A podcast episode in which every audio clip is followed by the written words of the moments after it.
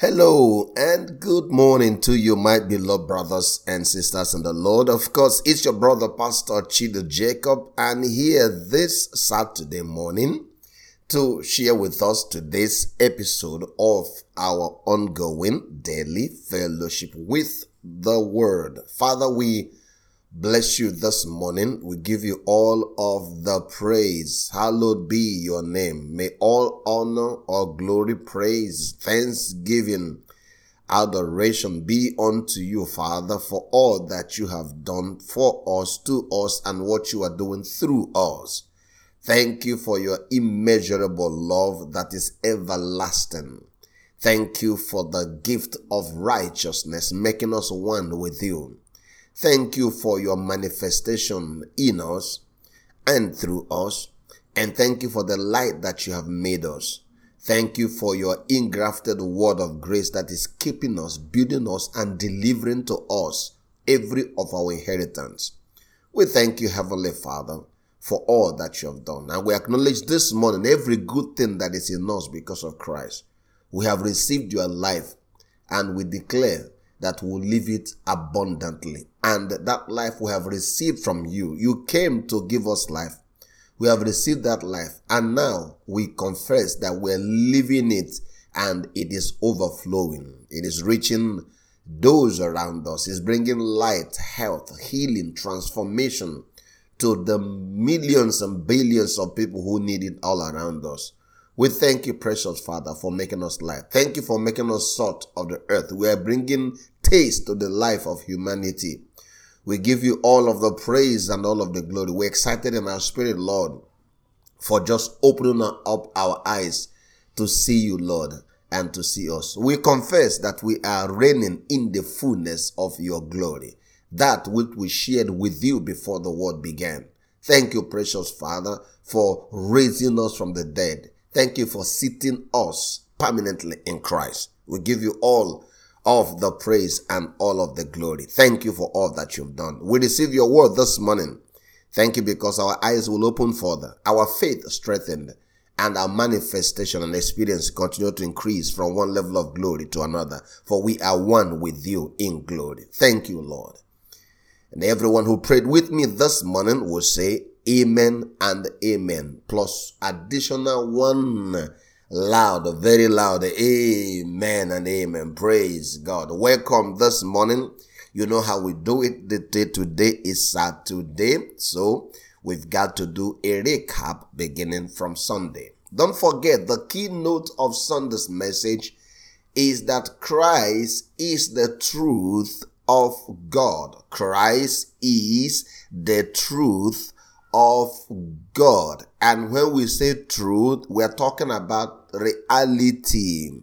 Reality, the true reality of God is Christ. What Christ represented is who God is, what God looks like, the way God talks, the way God thinks, the way God behaves, for the Bible tells us, Colossians chapter 2 verse 9, the fullness of the Godhead, the fullness of deity dwelled bodily in him. The Bible tells us in the book of John that no man has seen God except the Son who came from the bosom of the Father to explain to us who God really is. No other person could ever claim to be the way, the truth, and the life. And so the Bible also said in the book of Hebrews chapter 1 verse number 3, it says, in the time past, God spoke to our fathers, that is Apostle Paul talking about here, their Jewish fathers, that God spoke to them in sundry ways, in diverse means. Now, the opposite is the, is the truth because now he's speaking to us singularly. Remember, understand the structure of the structure of the sentence. He spoke before in diverse way, in different means, through different people. But right now, he is speaking to us singularly in and through his son. His, his son who is the true radiance, who is the true image of the Father. In case those scriptures are quoted is not good enough for you, Jesus said to them, if you have seen me, you have seen the Father. And then Philip asked him, Well, show us the Father. Uh, Jesus said, Have you been with me all this while and you don't understand that I and the Father, we are one? If you heard me, you are the, you have heard the Father. If I touch you, the Father touch you. For I am in the Father and the Father is in me. So there is no other, anybody making any attempt to show you any other God, any other characteristics, any other future, any other behavior, any other attribute, any other future, any other explanation of God that is outside of Christ, that man is leading you to speculation and superstition. And that has always been the problem. I made a post early this morning where I was saying that sometimes what men teach us is nothing is nothing but their own experience of God from their ignorance. Their own experience of God from their ignorance. Now, because they have experienced a reality based on their ignorance, they now teach us, they make that that uh, experience a they become evangelists. One of our brothers used this word last thursday. They become evangelists of such lies. They don't know that what produced their experience was their ignorance of god. So they think that that's how god is and then they start to teach that. And they, they can even defend that with their life because they have seen it because they have experienced it. And uh, like, like I posted this morning, for the fact that you failed 50 times before you succeeded does not mean that another man also must also fail 50 times before he succeed. There is one who may be able to succeed without failing. Praise God. But men love to replicate their experience. I remember, uh, uh, you know, when I landed in, in the US and I was trying to settle and the, the, kind of job that they were offering me wasn't the kind of job that agreed with myself and I refused to do it. So I wanted to get into a field. I wanted to get into IT. They say, well, there's one brother here, the only brother we know who is into IT. Maybe you give him a call.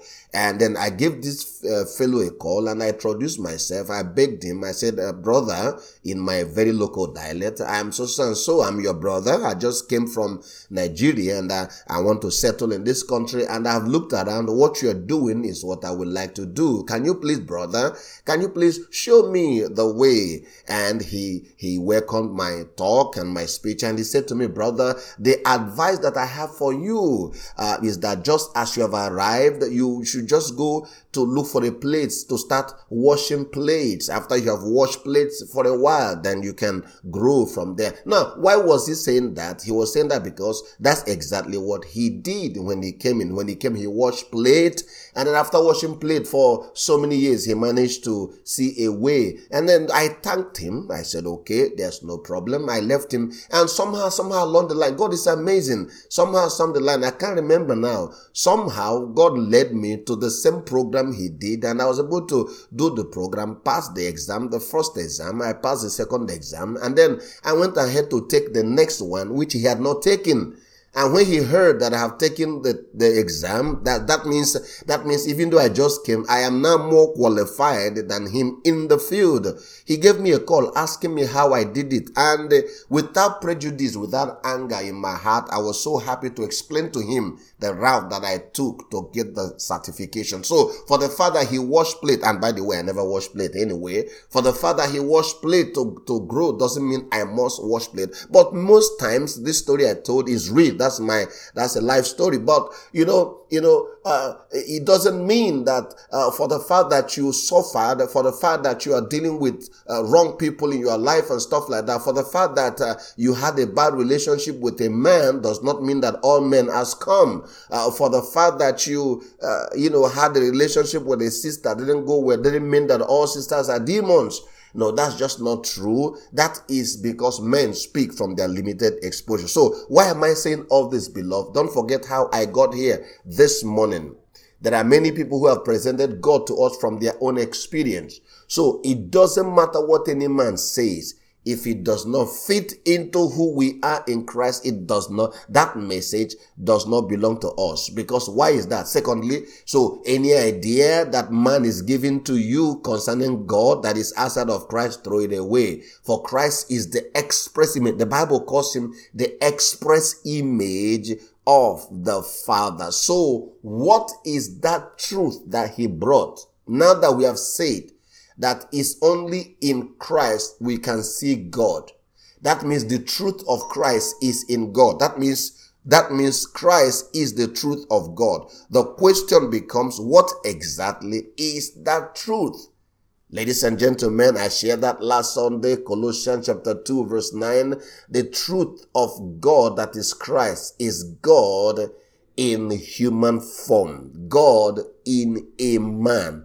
God coming down in a man. That is the revelation that Christ brought. That we are like him. His story is our story. Even though I, he was born in Nazareth, yes, I was born in Nigeria just like him. He was born to some earthly parents. I was born to some earthly parents just like you. But you know that I did not originate that place. I came from the Father in heaven, just like he came from the Father in heaven. And he came here born into the limitations of the natural man. And then he he discovered his reality, died as that man in our place so that all of us would die in him. And as he rose from the dead, I rose from the dead. So today, I am not even after the likeness of the Christ, of the Jesus Christ of Nazareth that walked the earth. No, I am after the likeness of the resurrected Christ, the one that is perfect, the one that has paid for sin, the one that is perfect, the one that is seated in heaven, seated in the place of power and authority. That is where the Bible says, I should keep my thought fixed in that place where Christ is. Again, so I explained further this week reading Colossians chapter 3 verse 1 to 4. Again, let me go through it. Since you have been raised to new life with Christ, what should you do, beloved? What should you do? Set your sights, the Bible says, on the realities of heaven, where Christ, that means where your image, where your brother, where your representative, let me say that word that way, where he sees in the place of honor at God's right hand. Notice this he didn't say in the place of curse. He didn't say in the place of trouble. He didn't say in this place of pain and sorrow. He says he sits. We should set our affections on honor. Remember where Christ sits in the place of honor, he's been honored and he's seated as God's right hand. Of course, you know the right hand is the place of all power honor, and authority. Notice what the scripture says. Notice that very carefully. Where is Christ seated? Where are we seated? We are seated with him in heavenly places, in the place of all power. That's where we're seated. In the place of all honor. That's where we're seated. In the place of all authority. That's where we're seated. So that we'll do what with it? So, what do you do with power? That's the question. What do you do with authority? What do you do with power? What do you do with authority? Ask yourself those questions. He didn't say we are sitting in the place of beggarly position. We are seated in the place of uh, uh, maybe one day God will do it. No, we, we are, don't forget, it will make sense where the other place, the apostle Paul says, yeah, we are seated with him in heavenly places far above. That means reigning above all earthly principalities. And why? Because we have, we are seated in him in the place of power in the place of honor and authority. Beloved, think about this a little while. Feast your mind on this. Why is it that the place where Christ is seated is in the place of all power? The transla- this translation says here, all the place of all power, all honor, all authority. Think about that. And then how do we do that? Yes, verse 2 says, Feast all on all the treasures of the heavenly realm. What is those treasures? Is in the place of power, in the place of honor, in the place of authority. Remember when Jesus rose from the dead, he says, All power and authority in heaven and earth has been given to me. Isn't that what he says? Amen and amen. May your eyes open. May you see the truth. May you realize that everything we have lacked is because we were mumu about ourselves. We really didn't know us. We didn't know our, we didn't know who the Father was. Think about it. Uh, for some of us, when did we actually discover that? Oh no, God is really a Father. Oh? He's not this old man in heaven with piercing eyes like fire looking to fry us up. No, he's our Father whose heart runs to us regardless of our weakness, our shortfall. He's reaching out to us because his mind, his intention, his plan, and his purpose is to bring us home and not to cast us out. That no matter how smelly we may become, no matter how he is running out to hug us and to bring us home and to give us, remember, beloved. Doesn't this story tie in place now? Hmm? This place of power, honor, and authority. Isn't, isn't this what Jesus explained with the story of the prodigal, right? That when that son came back, right? Remember the story now? When that son came back, what did the father give him? He gave him a ring, he gave him a robe, and he gave him a sandal. What does I've thought I've explained this before? That speaks of power, honor, and authority. See, the Bible is the same everywhere. Jesus has explained this thing. It's just that we just didn't know. The, Jesus told us this same story now. Remember, when the boy returned, smelly as he was, didn't matter what he did, the father gave him a robe, he gave him a ring, and he gave him a sandal. And these three things represent power, honor, and authority. And guess what? And there was music and dancing in their father's house because the lost son has come back. Beloved, again, this, the, the message is the same. If we just open up our eyes and look at it and allow the Spirit of God to explain to us what I just explained to you now, remember, I hadn't made this connection before. But as I was teaching, it's like, yes, this is it. This is what Jesus was telling us.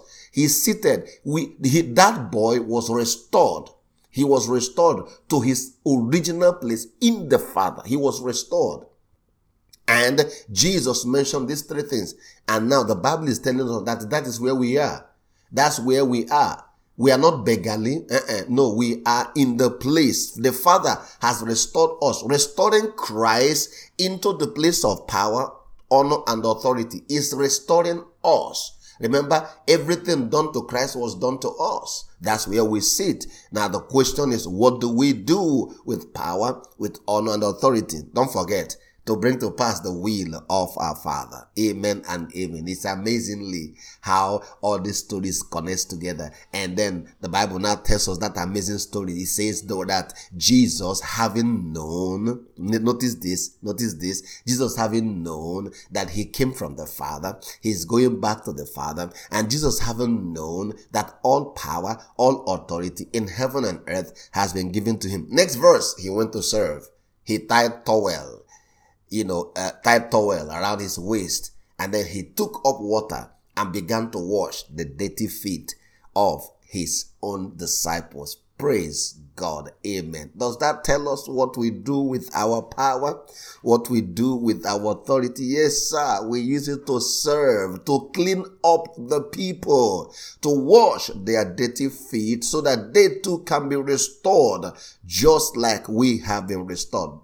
Friends, there is no other greater assignment than this, whether we do it directly or indirectly, but it is the will of our Father to restore all men to Him, to bring back humanity.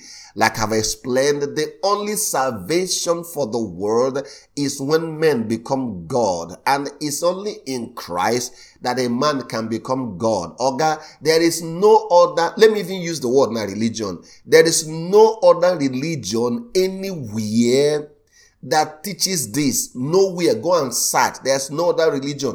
Every other religion gives you steps that you have to climb to reach some enlightenment to become. No, sir. It's only in our faith, in this faith, that a man can become like his maker and his father. And how can he be? Christ is the way. Don't forget the revelation, the truth that Christ brought is God in human form. That in him, believing into him as he believed, is that even though we are human here, but we are God, just like our father. Praise God. That we are the living expression that in us, God is in human form walking the earth Oh God, that is it. That in us, God is in human form walking the earth. Praise God. That is the truth of God that Christ brought. That is the reality of God that Christ brought. Praise God. Amen and amen. I know there are some of you who were born, raised in church, but what I'm saying now is sounding so foreign to you. You never even had, never even imagined, never even knew, knew that this is what this whole thing is all about. Thank God for His grace to bringing us here at this time. I think it's according to his time.